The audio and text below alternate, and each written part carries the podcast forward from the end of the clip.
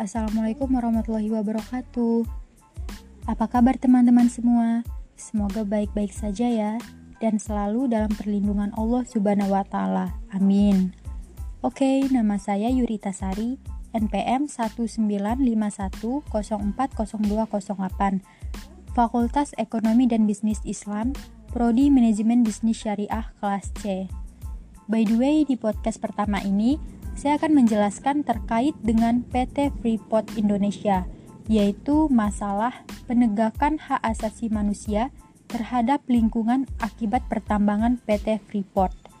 Nah, di sini saya akan membahas tiga poin. Yang yang pertama, kasus-kasus terkait pertambangan PT Freeport di Indonesia. Kedua, bagaimana pertanggungjawaban kerusakan lingkungan setelah divestasi dan yang ketiga, upaya dari pemerintah terhadap kerusakan lingkungan akibat pertambangan yang dilakukan oleh PT Freeport. Nah, sebelum kita ketiga poin tersebut, di sini saya akan sedikit menjelaskan sejarah PT Freeport Indonesia, yaitu berdirinya perusahaan tambang yang diberi nama PT Freeport Indonesia dimulai pada tahun 1923 berawal dari ekspedisi yang dilakukan oleh seorang geolog yang bernama Jens Cartens, yang pada saat itu menemukan gunung bijih yang kemudian dilanjutkan oleh beberapa geolog lainnya yang ingin mencari tahu kandungan mineral dalam gunung bijih tersebut. Hingga akhirnya Forbes Wilson yang kala itu bekerja di Freeport, MC Moran yang berpusat di New Orleans juga melakukan ekspedisi lanjutan dan kemudian mengembangkan penemuan-penemuan yang dibacanya dari geolog yang melakukan ekspedisi terdahulu.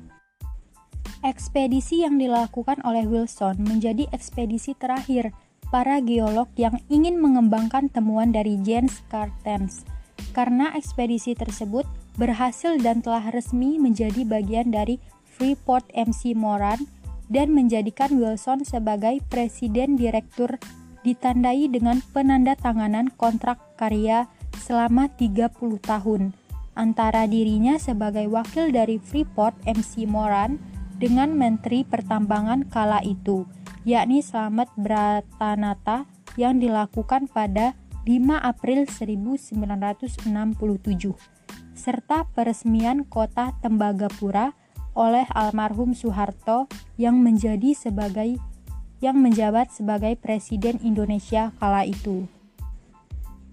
PT Freeport Indonesia merupakan anak perusahaan dari Freeport MC Moran Copper dan Gold Inc. dan beroperasi di Indonesia berdasarkan kontrak karya yang ditandatangani pada tahun 1967. Kenyataannya, melalui tambangnya di kawasan Tembagapura, Kabupaten Mimika, Provinsi Papua, menjadikan PT Freeport sebagai perusahaan penghasil emas terbesar di dunia. Dengan keputusan Menteri, penggunaan kawasan hutan untuk aktivitas PT FI telah sah secara hukum. Namun, kemudian denda sebesar 460 miliar akibat penggunaan kawasan hutan secara tidak sah sejak tahun 2008 harus tetap diselesaikan sesuai peraturan yang berlaku, yaitu Permenkeu nomor 91 tahun 2009. BPK menyimpulkan kerusakan lingkungan itu berpotensi memicu kerugian sebesar 185 triliun. Meski belum dianggap sebagai kerugian negara, angka itu tetap tercatat sebagai nilai ekosistem yang rusak akibat aktivitas Freeport di Papua. BPK menjamin lembaganya akan melakukan pemantauan terkait roadmap Freeport yang telah disepakati sebelumnya. Poin yang pertama yaitu kasus-kasus terkait pertambangan PT Freeport. Indonesia merupakan negara yang memiliki sumber daya alam yang melimpah dan banyak. Dengan sumber daya alam yang melimpah dan banyak tersebut, diharapkan tidak adanya lagi kesengsaraan yang dihadapi masyarakat Indonesia serta meningkatkan kesejahteraan masyarakat dan masyarakat mendapatkan hak-haknya seperti hak sipil dan politik, hak ekonomi dan hak bersama. Masyarakat Indonesia juga memiliki kewajiban yaitu menjaga sumber daya alamnya yang melimpah dan banyak tersebut. PT Freeport merupakan salah satu perusahaan pertambangan yang ada di Indonesia yang melakukan penambangannya di daerah Kabupaten Mimika, Provinsi Papua. Perusahaan ini sudah ada di Indonesia sejak tahun 1967 Perusahaan ini sangat besar harapannya untuk masyarakat Papua, khususnya karena PT Freeport dapat banyak memberikan pekerjaan untuk masyarakat Papua dan diharapkan meningkatkan ekonomi masyarakat yang ada di Papua. Nah, Inspektur Jenderal KLHK melakukan pemeriksaan mengenai kerusuk kerus kerusakan lingkungan yang diakibatkan karena kegiatan pertambangan. Nah, berdasarkan pemeriksaan beliau mendapatkan 48 pelanggaran lingka, lingkungan yang dilakukan oleh PT Freeport. Besar sekali ya pelanggaran yang dilakukan oleh PT Freeport ini di Provinsi Papua. PT Freeport melakukan pelanggaran berupa menggunakan hutan tanpa izin. Hutan yang digunakan PT Freeport juga merupakan hutan lindung. Akan tetapi, Demi mengejar keuntungan yang besar, perusahaan asal Amerika Serikat ini melakukan pemakaian hutan lindung tersebut. Kontrak karya PT Freeport Indonesia sepanjang 2013 hingga 2015 berupa penggunaan hutan lindung seluas 4,534,93 hektar tanpa izin pemakaian kawasan hutan dari KL KLHK. Berarti sudah 4000 lebih hutan lindung rusak yang diakibatkan oleh PT Freeport Indonesia ini. PT Freeport Indonesia melakukan penambangan dengan tanpa melakukan pencegahan atas kemungkinan terjadi. Misalkan karena penambangan yang berlokasi memiliki curah hujan tinggi akan banyak mengakibatkan longsor di daerah tersebut Hal ini mengakibatkan sedikitnya dua pekerja PT Freeport Indonesia ditemukan dalam kondisi meninggal. Hal ini sangat membahayakan masyarakat sekitar khususnya masyarakat Mimika, Papua jika pihak PT Freeport Indonesia tidak melakukan pencegahan-pencegahan terlebih dahulu. Pencemaran lingkungan sekitar yang diakibatkan PT Freeport salah satunya merupakan tiling yang dibuang yang dibuang PT Freeport merupakan cairan asam yang sangat berbahaya bagi kehidupan akuatik atau aktivitas air. Banyak sekali spesies akuatik yang punah karena pencemaran limbah dan bisa kita bayangkan PT Freeport produksi hariannya mencapai 200 ton yang menghasilkan sebuah limbah kimiawi sebesar 190.000 ton perharinya. Wow, besar sekali ya. Hal ini juga sangat merugikan masyarakat Papua karena seharusnya hak-hak mereka untuk mendapatkan air yang bersih dan lingkungan yang aman itu dicederai oleh PT Freeport yang hanya mementingkan keuntungan mereka sendiri. Hal ini sangat dirugikan sekali karena untuk memulihkan kembali kerusakan yang ditimbulkan harus mengeluarkan banyak sekali uang. Kerusakan lingkungan yang diakibatkan penambangan, tanah menjadi tidak subur. Walaupun telah dilakukan reklamasi, namun lahan tersebut sulit untuk bisa ditanam dengan tumbuh-tumbuhan. Freeport itu adalah korporasi pertambangan asing pertama yang beroperasi di Indonesia setelah disahkannya Undang-Undang Nomor 1 Tahun 1967 tentang penanaman modal asing kontrak karya antara pemerintah Indonesia dengan Freeport pertama kali ditandatangani pada 7 April 1967. PT Freeport merupakan salah satu perusahaan pertambangan terbesar di Indonesia. Keuntungan ekonomi yang dibayangkan tidak sesuai dengan apa yang diharapkan.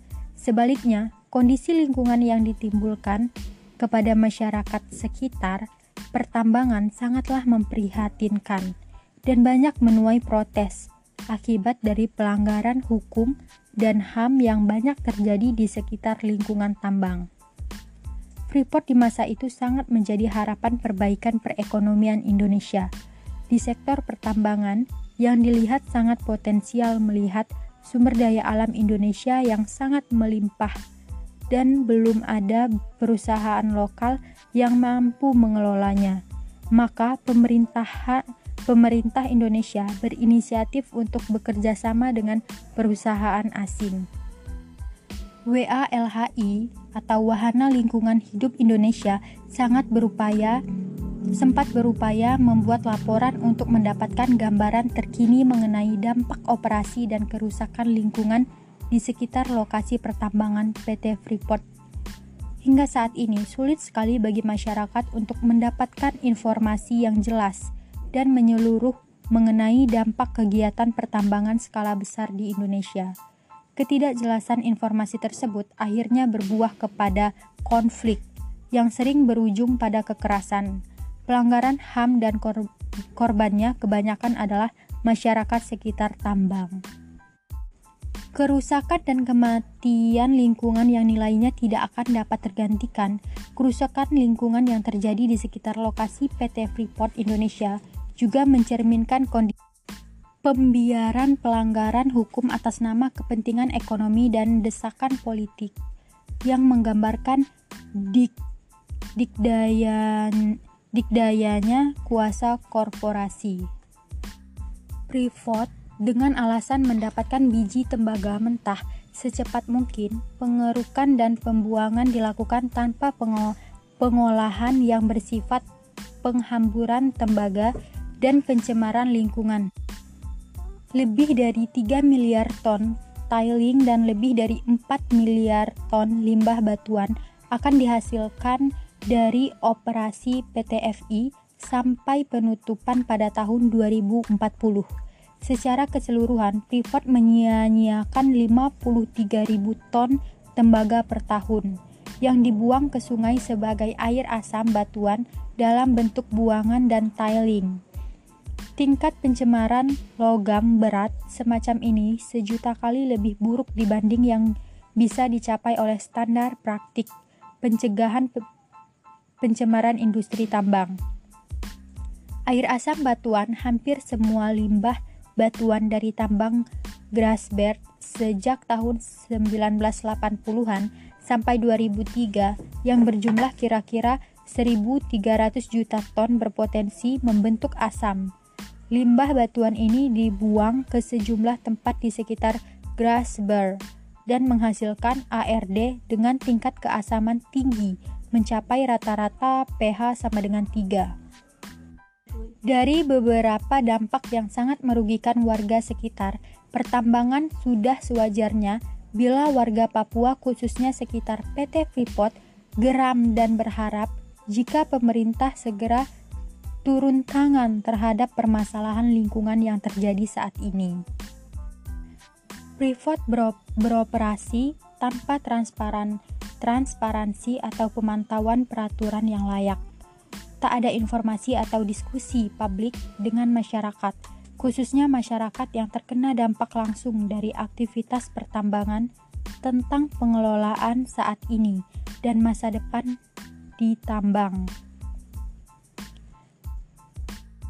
Perusahaan melanggar persyaratan izin lingkungan yang dihasilkan meremehkan risiko lingkungan yang penting, gagal memberi pilihan untuk mengurangi dampak pembuangan limbah, dan para birokrat atau lembaga yang berwenang mengawasi perusahaan pun patut dipertanyakan independensinya karena telah mengabaikan dampak lingkungan yang sangat merugikan masyarakat Indonesia. Kemudian poin kedua yaitu bagaimana pertanggungjawaban kerusakan lingkungan setelah divestasi.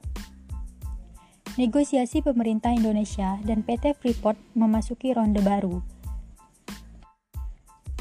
Pemerintah membeli mayoritas saham Freeport dengan divestasi. PT Freeport dapat izin usaha produksi khusus operasi produksi IUPK OP. Ronde baru ini masih memiliki persoalan lingkungan dan ruang hidup masyarakat Papua, baik sebelum ataupun sesudah terjadinya divestasi. PT Freeport memiliki tanggung jawab melakukan pengelolaan lingkungan hidup sebagai badan usaha pertambangan. Dalam Undang-Undang Nomor 4 Tahun 2009 telah diatur pertambangan mineral dan batu bara, yaitu pasal 95. Berdasarkan ketentuan ini, PT Freeport Indonesia melaksanakan pengelolaan dan pemantauan lingkungan pertambangan termasuk kegiatan reklamasi, rehabilitasi, dan penghijauan kembali yang ada di daerah pertambangan guna menjaga kelestarian fungsi dan daya dukung sumber daya.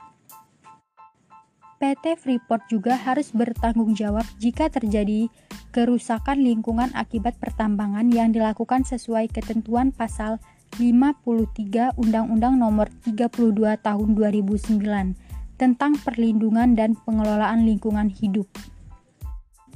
Kemudian poin ketiga upaya yaitu upaya dari pemerintah terhadap kerusakan lingkungan akibat pertambangan yang dilakukan oleh PT Freeport. Upaya pemerintah terhadap hal ini yaitu penerapan sistem perizinan pertambangan menurut ketentuan Undang-Undang Nomor 4 Tahun 2009 tentang pertambangan mineral dan batu bara. Kemudian Undang-Undang Nomor 32 Tahun 2009 tentang perlindungan dan pengelolaan lingkungan hidup. Upaya pemerintah juga terdapat dalam keputusan Menteri Lingkungan Hidup tentang persetujuan analisis lingkungan atau ANDAL, rencana pengelolaan lingkungan RKL, dan rencana pemantauan lingkungan RPL, regional rencana perluasan, kegiatan penambangan tembaga dan emas. Pemerintah berdasarkan keputusan ini memberikan tanggung jawab kepada PT Freeport untuk menaati segala persyaratan pengendalian dampak lingkungan dalam RKL dan RPL serta memberikan sanksi kepada setiap kelalaian dan penyimpangan yang dilakukan oleh PT Freeport sesuai peraturan yang berlaku. Nah, eh, itu saja yang dapat saya sampaikan mengenai penegakan hak asasi manusia terhadap lingkungan akibat pertambangan PT Freeport. Terima kasih telah mendengarkan podcast dari saya. Saya akhiri, wassalamualaikum warahmatullahi wabarakatuh.